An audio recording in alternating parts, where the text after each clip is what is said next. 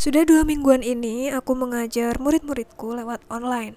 Beragam cerita pun terjadi dan di podcast kali ini aku akan berbagi cerita-cerita itu kepada kalian.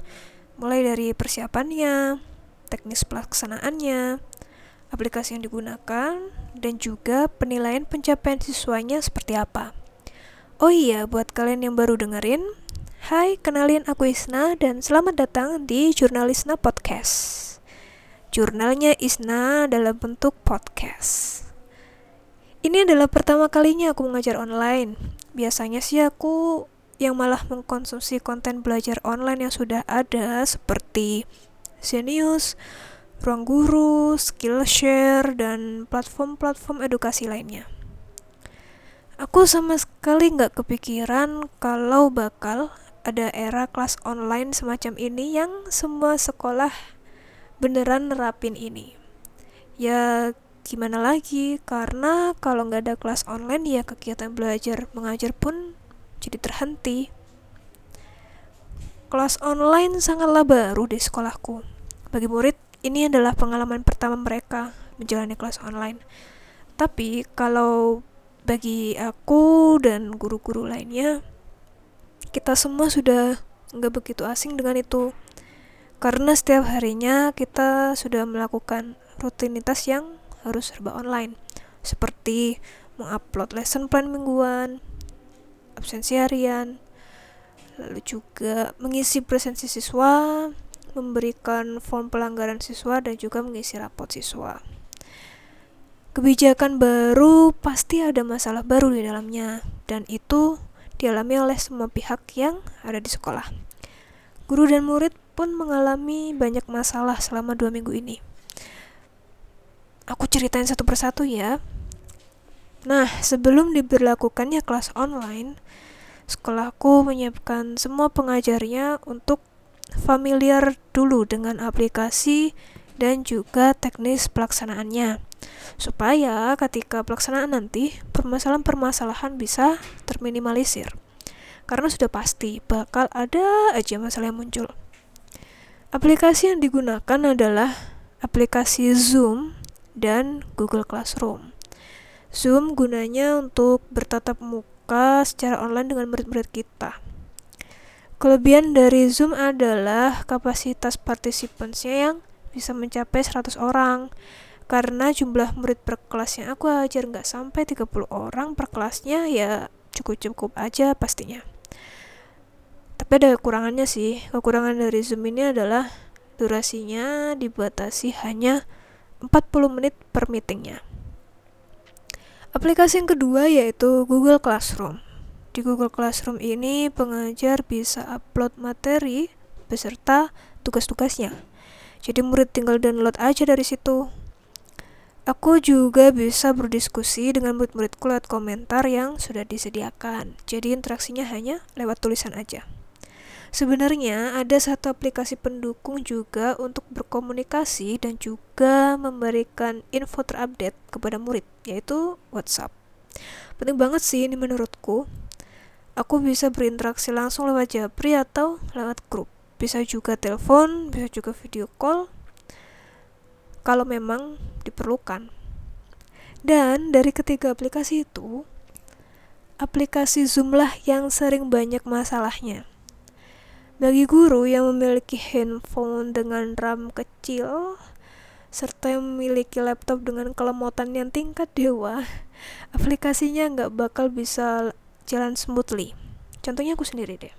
Aku pakai merek HP yang ya bisa dibilang lama. Dan ketika aku menggunakan Zoom, HP ku itu jadinya panas dan karena panas HP ku juga mudah lowbat jadi benar-benar sangat memakan banyak baterai.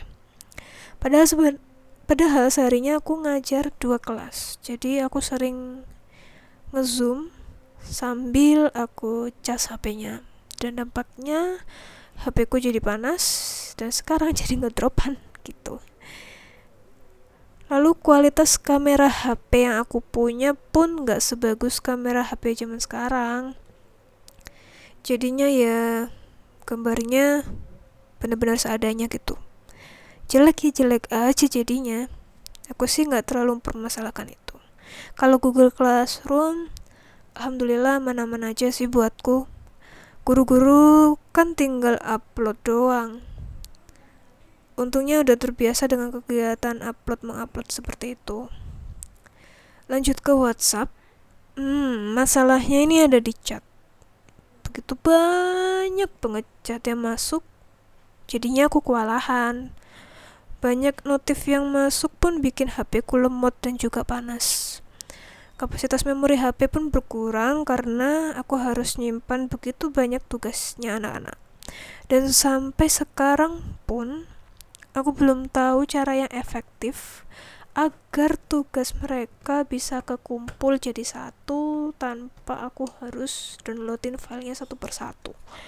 Mungkin ada yang bisa kasih solusi? Kalian bisa kasih komentar ya. Dan di saat seperti ini juga aku nggak ada laptop. Laptopku rusak. Ya udah deh jadinya aku merasa benar-benar nggak maksimal dalam mengajar aku jadi ngerasa ngajarnya itu jadi asal ngasih tugas asal nyuruh murid ngerjain lalu ngumpulin absen udah. Aku jadi ngerasa kayak melalaikan tanggung jawab gitu. Sehari sebelum mereka disuruh lockdown di rumah masing-masing aku sebagai wali kelas memberikan sedikit pengarahan ke anak-anakku tentang aplikasi apa yang mereka gunakan untuk menunjang pembelajaran oleh mereka. Kalau WhatsApp sih mereka udah nggak asing lagi ya. Nah, Zoom dan Google Classroom ini yang mereka masih bingung dan nggak paham karena nggak praktek langsung. Ya karena memang waktu pengarahannya terbatas juga karena keburu jam pulang. Aku cuman ngasih tahu gambarannya aja. Aku juga nekankan kepada mereka aku bilang gini ke mereka kita sama-sama learning by doing ya guys. Belajarnya sambil melakukan sambil praktek. Nanti bakal bisa-bisa sendiri kok. Gitu. Tapi ya gitu mereka tetap aja bingung dan khawatir gak bisa mengikuti kelas online dengan baik dan lancar.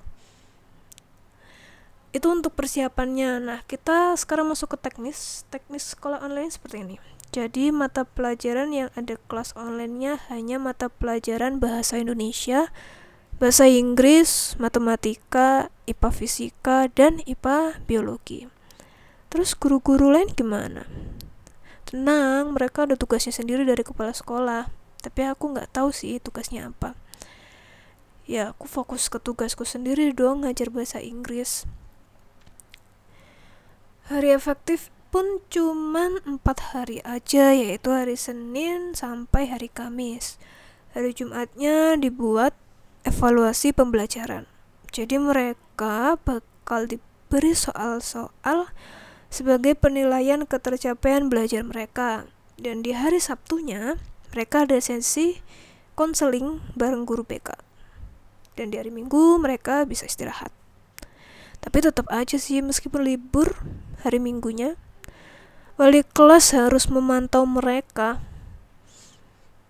Gimana nggak hebat? Coba jobnya guru ya kan? Nggak hanya ngajar tapi juga dituntut untuk jadi detektif. Oke nah sekarang aku mau cerita pelaksanaannya di minggu pertama seperti apa. Kalian pasti sudah bisa tebak minggu pertama. Kelasku kacau balau kacau benar-benar kacau Hari pertama dimulainya dari Rabu. HP tuh tiba-tiba lemot banget. Koneksi wifi juga tiba-tiba nyandet. Mau buka aplikasi aja itu nunggu sampai kira-kira satu menitan.